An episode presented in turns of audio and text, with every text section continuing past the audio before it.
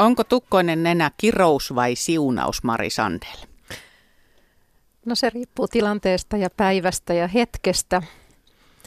Jos tukkonen nenä on jokapäiväinen juttu, niin silloin se on kyllä tosi oikeastaan aika semmoinen niin kuin inhottava asia. Mutta jos on oikein semmoinen, semmoinen hetki, että on valtavasti tuoksuja ympärillä, niin itse asiassa pieni tukkosuus voi jopa helpottaa vähän sitä oloa. Mari on oota nyt mä yritän, aistinvaraisen havaitsemisen apulaisprofessori Turun yliopistossa. Ja me keskitymme tänään hajuihin hyvässä ja pahassa. Tota, emme varmaan ihan todennäköisesti noita makujakaan täysin onnistu sivuuttamaan. Että sua voi nimittää aistitutkijaksi, koska mm-hmm. tutkit sekä että. Maku ja hajuhan on käsittääkseni aika tiiviissä kombinaatiossa vai mitä? No, no molemmat kemiallisia aisteja, mikä tarkoittaa sitä, että että kemialliset molekyylit, joita nyt vaikkapa ruuassa on paljon, niin, niin aktivoi ää, joko hajuaistin tai makuaistin, mutta hajumolekyylit on tosi erilaisia kuin makumolekyylit, että siinä suhteessa ne on kyllä niin kuin kaksi ihan omaa itsenäistä aistia. Vuoropuhelee paljon, ei pysty sanomaan kumpi on tärkeämpi, se voi olla vähän ihmiskohtaistakin, että kumma, kumma, kumpi on ihmiselle niin kuin tavallaan voimakkaampi ja ohjaavampi. Molemmat tosi tosi tärkeitä ja mukana meidän arjessa ihan joka päivä. Usein sanotaan, että nykyihminen ei kestäisi mm, esimerkiksi muutaman sadan vuoden takaista hajumaailmaa, mutta aika kovalle koetuksellehan meidän mm, hajuaisti tänäkin päivänä joutuu. Mm-hmm. Siis me ollaan hajujen keskellä ihan siis koko aika. Jos miettii, miettii ulkona kävelyä, kadulla kävelyä, ulkoilma on täynnä kaiken näköisiä haju, hajuaistimuksia aikaansaavia tekijöitä – ja sitten kaikki se, mikä liittyy esimerkiksi syömiseen ja juomiseen, niin, niin se on niin kuin hyvin olennainen, olennainen osa sitä meidän, meidän niin kuin arkea. Ja sitten tietenkin ihan tilojen kokeminen, plus sitten vaikka ihmiset itsessään on jo aikamoinen hajun lähde. Et tota noin, me ollaan kyllä siis, meidän ympärillä on koko aika hyvin, hyvin iso joukko hajumolekyylejä, mihinkä me sitten eri lailla tarraudutaan. Eli ollaan kyllä hajujen keskellä kun sä oot tutkija, niin puhuuko koko ajan hajuista, että sä et erottele hajuja ja tuoksuja keskenään? No mulla on semmoinen, mä, mä ajattelen tämän asian näin, että hajuaisti reagoi hajumolekyyleihin, jotka saa sitä aikaiseksi tämän hajuaistimuksen. Ja hajuaistimus voi olla positiivinen tai negatiivinen. Mä puhun virhehajuista, jotka on niitä, mitä monet sanoo, että mikä kauhea täällä nyt haisee. Niin sitten se on ikään kuin mun, mun puhekielessäni se on sitten tällainen virhehaju. Sitten mä luokittelen näitä hajuja myös niin, että tuoksut liittyy kosmetiikkaan ja, ja hajut on semmoinen yleiskäsite. Kun mennään ruoan hajuaisti ominaisuuksiin, niin sitten me voidaan puhua aromeista. Eli, eli aromi on semmoinen ruokaan liittyvä alakäsite. Mutta haju itsessään on mulle, mulle neutraalia. Mä kyllä aika paljon saan tästä väitellä ihmisten kanssa, koska moni on sitä mieltä, että jos täällä joku haisee, niin se on, se on sitten automaattisesti jotain tosi negatiivista ja pahaa, mutta mulle se haju on haju ja se on semmoinen, mikä syntyy hajuaisti aktivoimisen tuloksena. No mä otan nyt heti käyttöön semmoisen sanan, missä se ei oikeastaan lähtökohtaisesti ole ainakaan negatiivinen. Mä kysyn sulta Maria, tunnistatko sä minkälainen on sun ominaishajusi? Se on tosi vaikea kysymys. Mä, mä luulen, että mä tunnistan, mutta se hienous siinä on se, että meillä ihmisellä on samalla lailla kuin meillä on sormenjäljet – niin meillä on ihan samanlainen ominaishajuprofiili. Eli jos meidän tämä ihon, ihon kautta ulos tuleva haju saataisiin tota, analysointua, siihen on siis laitteet, että periaatteessa on kyllä ihan mahdollista, mutta jos kaikki nämä analysoitaisiin, niin meillä olisi niin kuin aivan omanlainen ihmiskohtainen hajuprofiili. Ja se on sellainen, että me synnytään sen kanssa, eli se niin kuin on syntymästä asti meidän mukana, ja sitten monet meistä yrittää vähän maskata sitä voiteilla ja kosmetiikalla ja hajuvesillä ja vaikka millä tämmöisillä asioilla. Ja siinä tullaan oikeastaan siihenkin haasteeseen, että tota noin, jos parfyymi, joka on sulle tosi hyvä, ja mä oon niinku sitä mieltä, että se on niinku tosi ihana, että mä haluaisin nyt laittaa itselleni sitä. Ja sitten tämä mun ominaishajuni kamppaileenkin sen parfyymin kanssa, ne ei sovi yhteen, niin silloin siinä käy niin, että et, et, et se, se kokemus ei ole mm. lainkaan positiivinen. Lopputulos on mm. sitten se virhehaju. No joo, tai sanotaanko, että se on varsin haasteellinen. joo, mä en nimittäin mä oikeasti pysähdyin miettimään, että, että mä en mä en tiedä tunnistaisinko mä ominaishajuani, omaa ominaishajuani, mutta sit sen sijaan mä osaan kyllä mm, läheisimpien tuoksut niin kuin tunnistaa mm-hmm. heti ja muistan vielä pitkienkin aikojen takaa niin kuin läheisten ihmisten tuoksuja. Öm, monen semmoisen edesmenneen ihmisenkin tuoksu, niin se on vahvasti niin kuin porautunut jotenkin tuonne mm. nenuun. Mutta sitten mä rupesin kelaamaan, kun mä omasta mielestäni olen nykyisin aika tuoksuton. Ja eihän se muuten pidä paikkaansa, totta kun sä sanoit, että yritetään vähän mm. kuoruttaa sitä ominaishajua, mm. niin jos nyt ajattelet, että mitä tänään on tullut laitettua, okei, deodorantissa taisi olla jotain tuoksua, sitten on pessy hiukset aineella, joka tuoksuu, sitten no vaatteissa ei pitäisi olla mitään kemikaalia, mutta tietysti niissäkin on sitten se kodin tuoksu ehkä tarttunut. Autosta tarttuu tuoksua varmaan, kun siinä istuu. Täällä studiosta mm. tarttuu tuoksua. Mm. Sitten on näitä kosteusvoiteita ja muuta. Voi hyvänen aika, mikä mm. kerros meillä on päällä.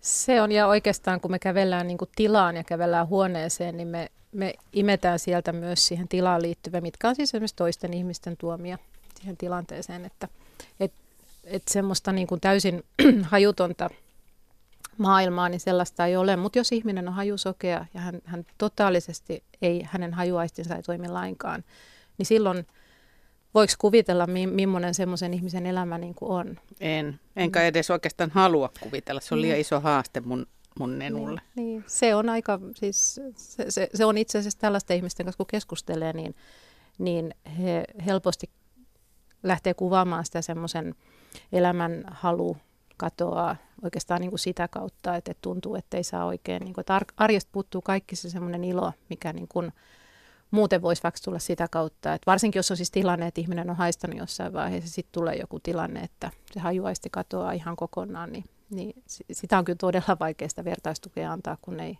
ei niin kuin pysty ymmärtämään, mitä, millaisessa niin kuin arjessa se ihminen sitten siinä hetkessä elää. Joo, ja me kyllä paljon ajatellaan näkövammaisia, joilta näkökatoaa tai kuulovammaisia, joilta kuulo häviää, mutta harvoin puhutaan niistä, että on myös ihmisiä, joilta se hajuaistimus mm-hmm. katoaa. Viime kesänä Jorma Uotinen sanoi, että, että hänellä pää saattaa kääntyä kadulla jonkun hyvältä tuoksuvan ihmisen perään. Ja kyllä mä itse asiassa tunnustan, tunnistan sen myös itsessäni, että kun joku oikein hyvälle tuoksuu, niin sitä niin kuin, jotenkin vetäytyy siihen imuun mukaan. Mutta sanois Mari, mitä meille ihan käytännössä tapahtuu, jos koiramasta termiä käyttääkseni, niin saamme vainun, eli haistamme jotain, niin miten se haju etenee meissä? Mm.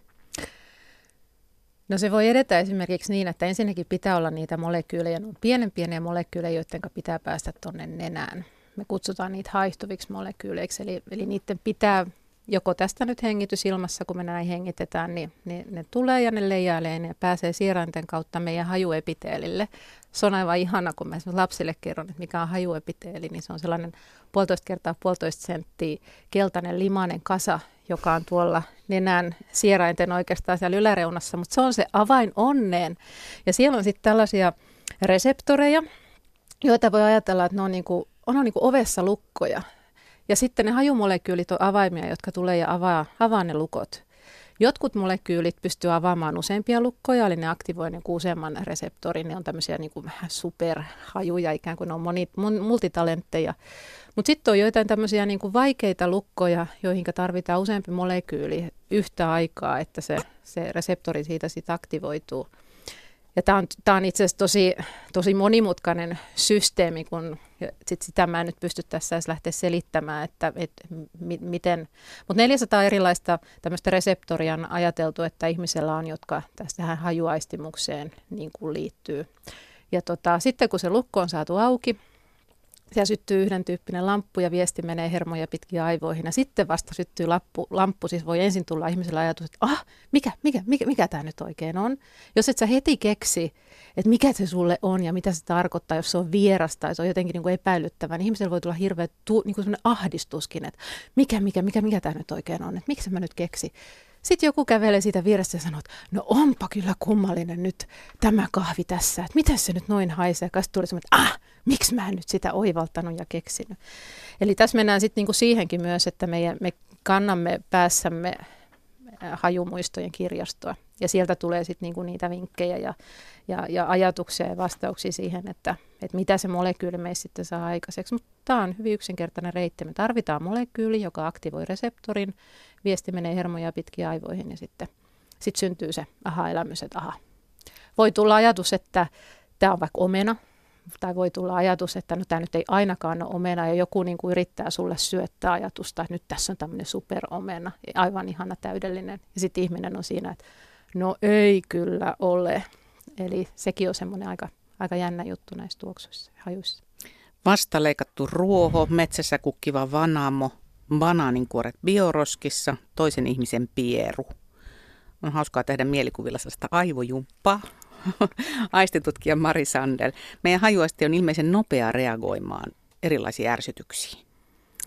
Joo, se tapahtuu ihan, se tapahtuu ihan niin kuin todella, todella nopeasti, että tapa, to, tosi nopeasti me niin kuin reagoidaan siihen, että aha, että mikä täällä nyt haisee, mutta kuten mä tosi vähän aikaisemmin sanoin, niin sitten se voi ollakin niin kuin pidempi prosessi ja siihen voi mennä aikaa ihan, ihan vaikka tota, minuutteja, että tulee sellainen ajatus, että hetkinen, mikä tämä nyt sitten on. Mutta tämä on tyypillinen tilanne, jos me vaikka kävellään kadulla ja, ja sitten kaikki on niin kuin hyvin, sitten yksi kaksi tulee jostain jotain palanenkäryä tai jotain sellaista, niin se hajuaisti on meille yksi sellainen turvapoliisi ikään kuin. Niin sitten me niin kuin reagoidaan siihen, että apua, missä nyt ja koska tulee paloauto ja, ja mikä tämä on ja mikä sen on saanut aikaiseksi. Reak- ne reaktiot on tosi välittömiä. Mutta mitä sitten, jos ihmiselle oikeasti tuodaan ennen, että joku täysin uusi tuoksu, mitä hän ei osaa määritellä niin kuin mihinkään lokeroon, mm-hmm. siihen ei liity mitään mielikuvia. Mm-hmm. Miten me silloin reagoimme? Onko se se turvattomuus tai hätääntyminen silloin se? No me, me ihmiset ollaan pikkusen erilaisia. Siis aika tyypillinen tapa äh, on se, että tuttu on niin kuin turvallinen. Mutta sitten on esimerkiksi, jos ihminen hakee sellaisia niin kuin extreme-kokemuksia, että se hakee oikein niin kuin vähän vaaran tuntuja tilanne, että elämä on tylsää, kunnes sitten tapahtuu jotain niin kuin chudum, niin tämmöiselle ihmiselle se sellainen yllättävä voikin olla, että hei, mikäs jännä tämä nyt on ja wow, ja mikä, mitäs mä nyt ja mitäs mä nyt, että niin lähtee tavallaan niin semmoinen prosessi siitä, että tämä on nyt jotain tosi jännä, että mitäs ihmeellistä tämä on. Mutta todella monelle semmoinen tuttu on yhtä kuin turvallinen ja sitä kautta siihen ei välttämättä edes niin reagoidakaan. Eli, eli tavallaan se on semmoinen, mihin me ei niinkään kiinnitetä huomiota niin kauan kuin on semmoinen tuttu ja turvallinen ympäristö, niin, niin ei me ajatella, että aha, nyt tässä on tämmöinen haju ja nyt tässä on tämmöinen haju. Ei todellakaan aika kamala, kun nyt koko ajan nenän niin nuhki ja yrittää niin. löytää jotain, niin. kun et, et se on semmoinen, että me ei niin kuin reagoida niin. niihin, mutta sitten kun tulee se semmoinen tilanne, että hei, joko tämä ei nyt kuulu tähän tilanteeseen, mm. tai nyt tässä on jotain tosi outoa, tai sitten vaikka just tällainen Otetaan nyt vaikka joku homeinen haju tai, tai joku tämmöinen, että, että tota, keittiö, keittiössäkin tai ruokaa vaikka liittyenkin, niin kyllähän se niin kuin valpastaa meidät hetkinen, että nyt, nyt niin kuin turvapoliisi täällä herättelee, että nyt olet tarkkana. Mutta sitten mä mietin, että tällainen mm, uusien kokemusten saaminen, niin sehän on niin kuin vauvoille jokapäiväinen tilanne pienille ihmisille. Niillä on maailma täynnä uusia hajoja, joihin ne ei oikein tiedä, miten pitäisi suhtautua. Sen takia ne varmaan jotain kakkaa popsiikin pihalta, kun ne ei tiedä, että se ei ole hyvästä, mm. hyvästä meille, tai ainakin niin sanotaan sitten. Niin, m- miten tämä maailma, niin kuin vauvan hajuaisti kehittyy sitten? Onko se oppimista katsoa esimerkkiä muilta vai?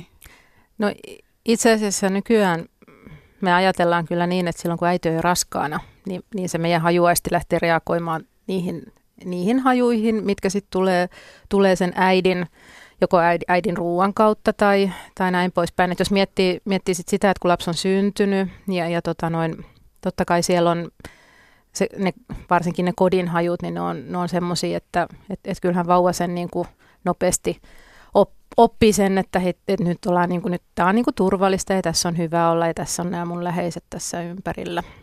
Ja sitten voi olla niin, että että voikin tapahtua sitten semmoinen reaktio, kun tulee, tulee vieraspaikka tai tulee vieraita ihmisiä tai tulee vaikka vieraita eläimiä tai näin, niin, niin se lapsi myös hajuaistella reagoi. Että, että kyllä meidän hajuaisti, jos se siis toimii, niin se toimii kyllä jo ihan pienenä vauvana. Ja, ja toimii tosiaan, alkaa niin kuin nämä hajujen, rea, rea, reagoinnit hajuihin, niin ne käynnistyy jo silloin, kun lapsi on vielä siellä äidin kohdussa. No, ehkä mä nyt nappaan tuon äh, Rouva Niemisen mukaan tässä vähän taikurin apulaiseksi. Hän on varustautunut tuossa noin erilaisin äh, objektein. Silmät kiinni, silmät kiinni Mari. Okei. Ei saa nähdä, mitä sulle tuodaan nenän eteen. Kun... Se oli Harry Potterin taikasauva. no niin, niin, nyt mä tuon nyt tämän sun nenän, nenän eteen. eteen. No kyllä, on voimakas. Tämä menee nyt kyllä sinne, Tämä menee mulla nyt kyllä sit sinne fragnanse ja tuoksu, tuoksuosastolle. Sanoisin, että siinä on kyllä vähän niin kuin mulle semmoista niin kuin myskisyyttäkin. Se on kyllä lempeä ja, ja miellyttäväkin, mutta mut jos mä olisin joka, koko hetki, niin kuin siis koko ajan tämmöisen hajun ympäröimä, niin se kävisi mulle varmaan vähän raskaaksi. Aika semmoinen niin kuin raskaan tuntunenkin haju. No, sehän oli tietysti intialainen suitsuki suoraan Indiasta. Mm. Tiedätte, että siellä harrastetaan voimakkaita ja vahvoja Kyllä. tuoksuja. Joo, joo. Sitten seuraava silmät kiinni edelleen. Silmät kiinni. Mm, seuraava. Nyt mä vähän tätä rapsuttelen tässä sun nenän alla. No nyt mä menisin kyllä tota, nyt tulee niin kuin mulle yksi tällä hetkellä oikeastaan, oikeastaan niin töittenkin puolesta. Mä tykkään tosi paljon erilaisista, ja teen töitä siis tällä hetkellä erilaisten tällaisten vihreiden metsäisten hajujen kanssa. Ja tässä mä ehkä kyllä sanoisin, että jos emme nyt ihan mennä neulasiin, niin me mennään kyllä mun hajuväriskaalassa, niin me mennään vihreisiin hajuihin. No värin suhteen olet kyllä aivan oikeassa, tosin suomalaisessa metsässä ei välttämättä timjamia kasva, Aa, mutta... okei, okay, se oli timjami. Yes. No, ei, eipä mun apurikaan, tai ei, kato, taipurimestarikaan näköjään. Mä, jos hatusta vettä, mä luulin, että se on oregano, mutta tosiaan lehden muoto niin, oli. Kyllä. Joo, joo. Nyt pikkusen aikaa menee tuossa availemiseen, mutta mä Mari kysyn sillä aikaa, kun Päivi tuota pakettia aukoo, että pidä silmät kiinni, vaan valmistaudu vielä viimeiseen näytteeseen. Koitos, koittaa. Vaikeaa, kun tuota, Äh, voisi päätellä, että kun meidän, jos meidän hajuaisti ei ole kunnossa, niin meidän mm-hmm. makuaistihan kärsii. Ja sitten mä teen tällaisen yksioikoisen päätelmän siitä, että yksi hajun päätehtävistä on ollut ja on ehkä edelleenkin auttaa meitä ravinnon valitsemisessa. Ja sä puhuitkin tuosta jo homeen hajusta esimerkiksi, mm-hmm. että paha haju varoittaa, hyvä kannustaa. Onko se niin yksioikoista? No jos me puhutaan siitä ravinnon valitsemisesta, niin tässä me ollaan tosi erilaisia ihmisinä. Eli meillä on, totta kai meillä on sit niinku sitä kokemuspohjaa ja historiaa siinä, että, että minkälainen ruoka on tuottanut meille esimerkiksi nautintoa ja mikä on jättänyt jotenkin semmoisen ikävän jäljen. Yksi tällainen klassikko, mikä jakaa hirmu paljon ihmisiä, niin on vaikkapa kaalikeitto tai kaalilaatikko. Ja kun tullaan lounas, lounasravintolaan, niin osa meistä voi tehdä todella nopean päätöksen hajuaistimuksen perusteella, että aha, täällä on kaalilaatikko, sitä mä en ainakaan ota, tai sitten vieressä on kaveri, joka sanoo, että oh, ihanaa, täällä on tänään kaalilaatikkoa, sitä mä ainakin otan. Ja siinä voi ajatella, että se reaktio siinä lounaslinjan alussa niin perustuu nimenomaan siihen hajuaistikokemukseen. Mutta siinä mä en ole ihan samaa mieltä sun kanssa, että se hajuaisti ikään kuin, se ei kyllä korvaa makuaistia. Eli sitten kun me ollaan päästy sinne suuhun asti, niin meidän makuaisti on ihan valtavan tärkeä tärkeä siinä päätöksenteossa myös, että olenko mä valmis myöhäisemmässä vaiheessa joskus toisen kerran viikon päästä tai kuukauden tai vuoden päästä vaikka valitsemaan tämän saman ruoan, varsinkin jos se on se suussa koettu elämys ollut niin negatiivinen, että siitä on ikään kuin, voisi sanoa nyt kansankielellä, että on jäänyt paha maku suuhun. Toki siellä on tietenkin sitten tätä ää, hajua myös, eli kun me pureskellaan ruokaa, niin sieltä irtautuu näitä samanlaisia haihtuvia molekyylejä, jotka nielun kautta pääsee sinne meidän hajuepiteelille, sinne limakasaan. Ja tota, silloin tämmöistä hajuaistimusta kutsutaan retronasaaliseksi hajuaistimukseksi. Eli se on niin kuin osana sitä, sitä kokemusta. Mutta mä en pysty kyllä niin kuin arvottamaan, että kumpi on tärkeämpi hajuaisti tai makuaisti. Mun mielestä nämä molemmat kemialliset aistit ruoan kokemisessa on tosi tärkeitä. No nyt sä joudut käyttämään, mä... nyt sä, vielä, vielä hetken silmät kiinni, koska nyt sä saat sen viimeisen näytteisiin tänne nenän eteen. Niin voit sanoa, että mitä se tuo mieleesi? No onpa kyllä todella pistävä. Siis tämä on semmoinen, tässä on jopa vähän niin kuin semmoista, en mä nyt sano muurahaishappoefektiä, mutta voisi niin kuin hyvin tulla mieleen joku tämmöinen... Uh... Sä voit nuukkia vielä lisää, jos Joo. tarvii. Autan sua vähän tässä. Onko Voin siis... sanoa, että tämä ei ole mikään, mun mielestä mikään maailman miellyttävin tuoksu suinkaan. No ei, mutta ehkä tämä voisi mennä kyllä jonnekin suolakurkkuosastolle tai johonkin siis semmoiselle, missä on etiikkaa. Mm, en tiedä, uskaltaisinko mä laittaa tätä suuhun, mutta varmaan tämä on jotain syötävää sitten kanssa. Niin se onkin. Mm. Kyllä sä hyvin jyvällä oot ton nenuskassa. Se oli siis äh, punajuuri hapankaalia. Mm.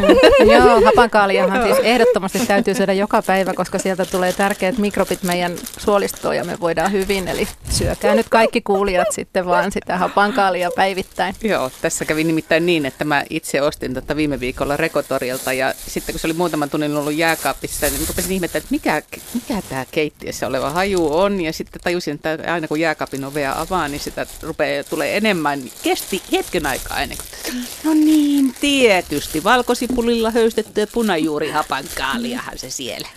Mutta tässä on oikeastaan tämä, koska mä en tosiaan nähnyt näitä ja se on ehkä vaikea tota, uskoa siellä, kun kuuntelee, kuuntelee radiossa, että aha, että, että miksei se nyt miksei se mukaan nyt tunnistanut, että siinä oli hapankaalia. Mä, mä menin vaan nenän kanssa, mulla ei ollut mm-hmm. mitään muuta efektiä. Ja silloin, kun mä teen paljon tämän tyyppisiä testejä ihmisille, että on vain pelkkä haju pullossa ja usein se on semmoinen, että sitä ei edes näe, koska jos on pelkästään niin tämmöisiä puhtaita molekyylejä, niin niitä ei siis todellakaan näe.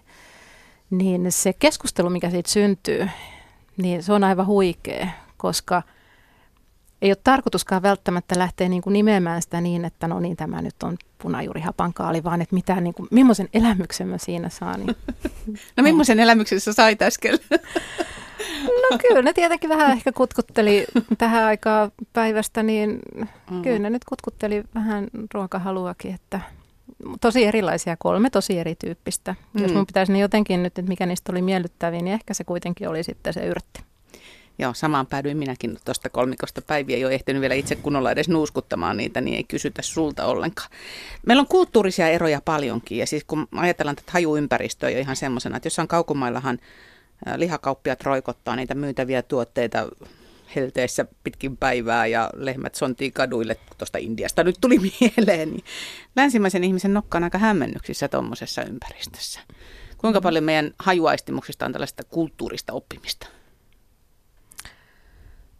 No on kulttuurista oppimista. Totta kai se on tärkeää, koska sieltä se hajukirjasto ja ne hajumuistot, nehän tulee niiden kokemusten kautta, missä me missä me arjessamme ollaan. Mutta sitten jos miettii niin kuin suomalaista ihmistä, niin jos sä oot, jos sä oot hyvin kaupungin kasvatti ja, ja sulle ei oikeastaan elämässä ollut juuri mitään asiaa vaikka metsään, ja sitten se tavallaan se metsä tuodaan tavalla tai toisella sun viereesi, niin sitten ei se ole välttämättä positiivinen ja ihana ja rentouttava ja rauhallinen kokemus, vaan se ihminen voi mennä siinä tilanteessa ihan niin kuin ahdistuksen partaalle voi tulla jopa niin kuin semmoinen pelkotila, että nyt, nyt, nyt on niin kuin jotain semmoista, mitä ei oikein pysty käsittelemään. Ja, ja se on niin kuin yksi ehkä näiden hajuelämysten ja näiden tuoksujen semmoinen valtava voima, mitä vieressä oleva ihminen ei pysty ymmärtämään, että miksi joku ihminen voi hajujen perusteella lähteä vaikka itkemään tai, tai alkaa vapisee ja tulee, varsinkin jos on jotain tosi inhottavia muistoja ihan varhaislapsuudesta, niin ne saattaa aktivoitua vuosikymmenten takaa. Yle. Radio Suomi. Studiossa tänä iltana vieraana aistitutkija apulaisprofessori Mari Sandel. Mm, tässä on niin valtavasti näitä kysymyksiä. Paitsi että hajuja pyörii mun nenässä, niin kysymyksiä pyörii päässä. Mutta tuossa puhuttiin näistä, että metsän tuoksu voi esimerkiksi aiheuttaa jollekin ahdistusta, kun se suurimmalle osalle meistä on varmaan se rentouttava tuoksu. Ja sähän oot tutkinut nimenomaan hajujen merkitystä ihmisten käyttäytymiseen ja hyvinvointiin, tai selvität ilmeisesti parhaillaankin mm-hmm. työryhmäsi kanssa sitä. Kun hajut on niin todella monimutkaisia, niin onko yksikään haju sellainen, että sen voi yksiselitteisesti sanoa tuovan hyvää? No Mä en ole kyllä ihan varma, että voisiko sanoa, että joku olisi, että, että joku olisi niin, niin täydellinen, että se on kaikkien mielestä positiivinen. Että mehän todellakin niin kuin tutkitaan, nyt, nyt tällä hetkellä on monta vuottakin tutkittu sitä, että miten eri lailla ihmiset reagoi samaan hajuun. Ja, ja tota, jos otetaan ihan tämmöinen yksinkertainen, yksinkertainen, että miten voimakkaana vaikka haju koetaan tai miten miellyttävänä se koetaan, niin siellä on aina ihan valtavasti jakaumaa. Et, et, et joidenkin mielestä se on ihan supervoimakas, toiset on sitä mieltä, että se on tosi mieto. Puhutaan ihan niin kuin samasta tämmöisestä aistinäytteestä. Joidenkin mielestä se on aivan supermiellyttävä, toisten mielestä se on aivan niin kuin superkamala tai epämiellyttävä. Ja, ja, tota, ja lähtökohtaisesti mä oon niin ajateltu, että voisi olla vaikka, vaikka vaikka nyt johonkin luontoon tai vaikka hedelmiin liittyvät hajut, että voisi ajatella, että ne voisi niin luoda semmoista positiivista fiilistä ihmisille. Mutta se syy sitten, että minkä takia niin kun ihmiset saattaa kokea sen asian, niin minkä takia, minkä takia se haju voi olla jollekin niin negatiivinen ja sama haju toiselle niin kuin tosi positiivinen, niin se, sitä voi sitten selitellä esimerkiksi vaikka just niiden erilaisten positiivisten negatiivisten kokemusten kautta tai sitten sillä tutulla ja turvallisella ulottuvuudella. Tai, tai sitten niin, että se assosioituu johonkin kolmanteen tekijään, mikä, mikä tota noin, ei, ei mitenkään liity siihen hajuun, mutta että siellä on niin kuin joku semmoinen, se voidaan yhdistää vaikka johonkin ihmiseen, joka jotenkin tuntuu epämiellyttävältä tai jotenkin näin, että, että se on kyllä niin kuin, että, mutta ehkä niin kuin niissä negatiivisissa, jos mä nyt oikeasti mietin vaikka sitä homeista hajua, niin harva sanoo tilassa, että onpa ihanan raikas tuoksu täällä, että mahtava, että tänne minä muuttaisin mielelläni. Mutta sitten kun se tuodaan tavallaan se homekonteksti vaikka juustopöytään ja puhutaan niin kuin homejuustoista, niin se on tietenkin erilainen, mutta, mutta niin kuin siinä se sitten onkin kyllä niin kuin, tota noin, että aivan, aivan ihana, mutta joskushan jotkut juustot on supervoimakkaita no hajuttaa ja, ja ne niin. niinku, et ei niitä kehtaisi sanoa, no. että mulla on muuten kaapissa tämmöinen. Tai vaikka ei. tryffelit on niinku tällaisia, että voi olla tosi tosi voimakas no. haju ja kun se tuodaan niinku sille tuodaan tavallaan siihen kontekstiin, missä on tarkoitettu ja, ja suuhun, niin sittenhän se voikin muuttua simsalapim tosi mm. positiiviseksi. Niin se kuollut näätä muuttuukin suureksi herkuksi, niin, juusto kaivaa sieltä oikeassa tilanteessa. Mm.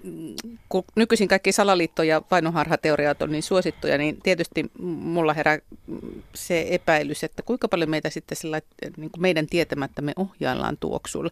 Tähän nyt on ehkä lievä esimerkki se, että että marketit esimerkiksi laittaa mielellään sen leivänpaistopisteen niin, että se ihanan tuoreen leivän tuoksu tuoksu tuota tuntuu sitten koko kaupan läpi tai ainakin siinä ohjaa niin kuin ihmisiä astumaan sisään. Mutta hyödynnetäänkö meillä tämmöisiä?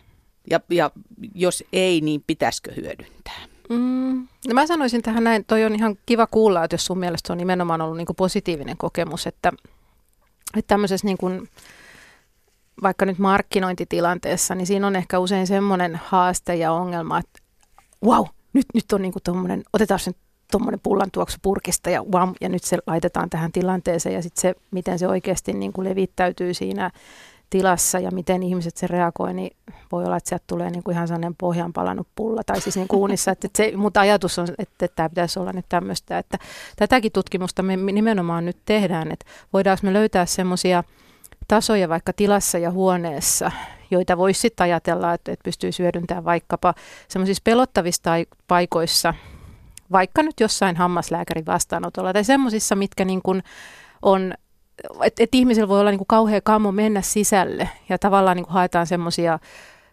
ei nyt rauhoittavia, sä voit ehkä ajatella, että, että onko se sitten semmoista, että meihin yritetään vaikuttaa, mutta jos se niin kuin luo semmoisen rauhallisen olotilan siinä ihmisessä, niin silloinhan se on vain positiivinen juttu, että me on saatu niin kuin jonkunnäköinen efekti aikaiseksi.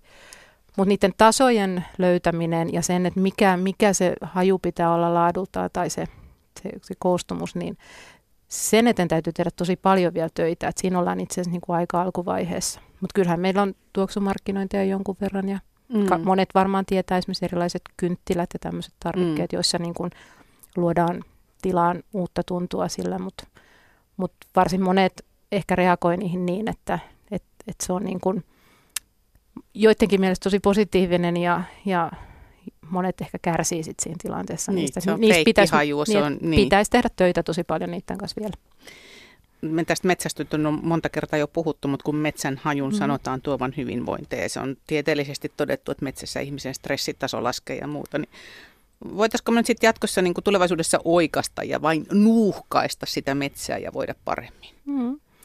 No mä näen, että se on ihan mahdollista ja ja, ja tota noin, toivon, että mä pystyn itse olemaan niin kuin mukana tukemassa niitä semmoisia vaihtoehtoja, että me, me tutkimuksen keinoin saataisiin sellaiset niin kuin hyvät, positiiviset, positiiviset mahdollisuudet sitten niin kuin hyödyntää tätä juttua, että Metsässä on todella paljon erilaisia hajuja. Mä otan esimerkiksi vaikka sienet. Ja sienet on niin kuin sellainen, mikä jakaa niin kuin suomalaisia tosi paljon. Että, että niin toiset on sitä mieltä, että ihanaa kermainen kantarellikeitto. Ja toinen sanoo, että hyi kamala, täällä on jotain tällaista epämääräistä.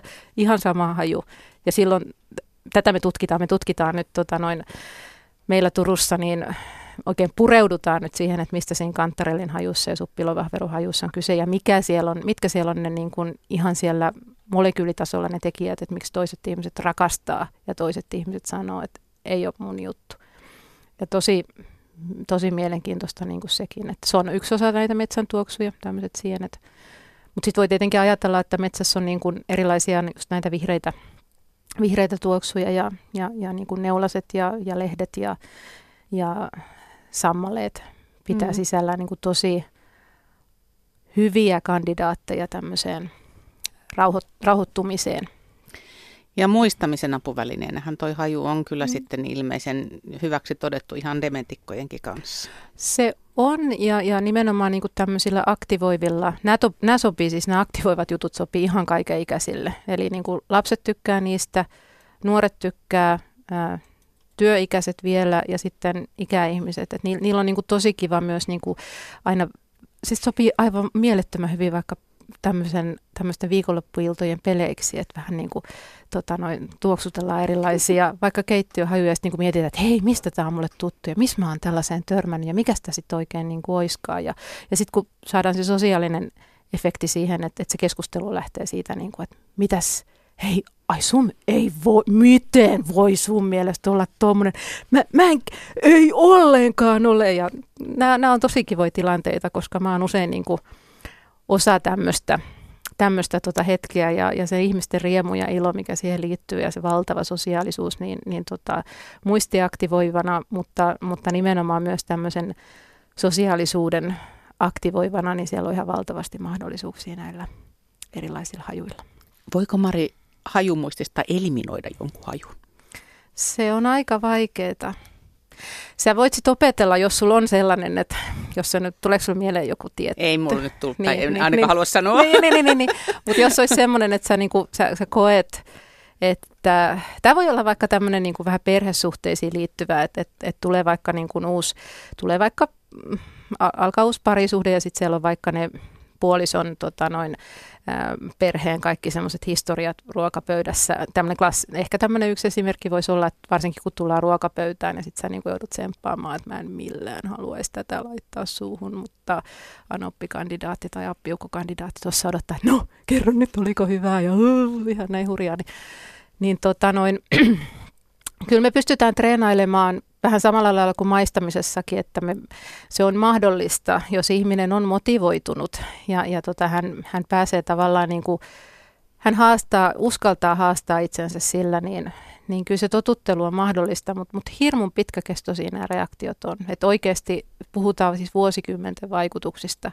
Ja sitten monet jo siinä kohtaa niin kuin luovuttaa, että en mä enää, niin kuin, että ei ole mun juttu, että mä nyt en vaan koske tuohon tai että mä niin kuin, okei, että nyt taas tämä tuli ja nyt tämä ihminen tulee taas mun mieleen ja mä näen sen niin elävänä. Kun nämä hajumuistothan on sellaisia, että me siis nähdään ne tilanteet niin mm, niin kuin se... ja ihan kaikki se koko, vaikka nyt joku keittiö, hirmu usein on jotain, just tosiaan jotain lapsuuteen liittyviä tai vaikka mummolaan. Että sä näet niinku koko sen, ne vanhat huonekalut ja sä näet ne matot ja ne mattojen raidat ja sit sä oot niinku siellä keskellä siinä elämyksessä ja vieressä seisoo toinen ihminen, joka on niinku ihan pihalla, että mihin se nyt niinku hävisi. Ja tällaisen eliminointi, että et, et sitä ei nyt taas tule, niin, niin se on aika vaikeaa. Mutta, mutta, haastavaa ha- nykykielellä. No se on, joo, se on aika haastavaa, mutta, mutta sitten esimerkiksi syömisen suhteen, niin tosiaan niin, jos ihminen on reipas ja kärsivä, kärsivällisyyttä se tarvii ja pitkäjänteisyyttä, että se tavallaan niin kuin kertatoistamisen jälkeen toistat, niin sitten siellä voi tapahtua semmoinen, semmoinen että sä tavallaan niin kuin pääset sen tilanteen yli. Aistitutkija Mari Sandel, aika loppuu ihan kesken kaiken, mutta on sen pakko lopuksi kysyä, että mikä se on se tuoksu, mikä sitten viettelee kaikki? Viettelee ihan kaikki vai? Ihan kaikki. Tai, ihan tai, kaikki ihmiset ja eläimet. Vai? No, ihmiset. No. Kuuletteko on. rummun pärinää? en mä kyllä osaa tuohon sanoa. Nyt en kyllä, nyt meni kyllä Sandeli hiljaiseksi. En, en mä pysty sanoa, millä niin kuin kaikki pystyy tekemään vaikutuksen. No edes, mutta, edes suurimman osan. Mutta koska esimerkiksi kahvikaan se ei ole välttämättä. Ei. Niin hirmu moni inhoa kahvia. Ja, ja tota noin. Eikä se pullakaan välttämättä. Jos pulla jos on juttu, niin sillä sä et niinku viettele ihmisiä. Hurmurin hajuvesi. Mikä se on? Mist, mistä niin. se tehdään? Niin Se on hyvä kysymys. Pitäisikö meidän selvittää ja palata tähän asiaan?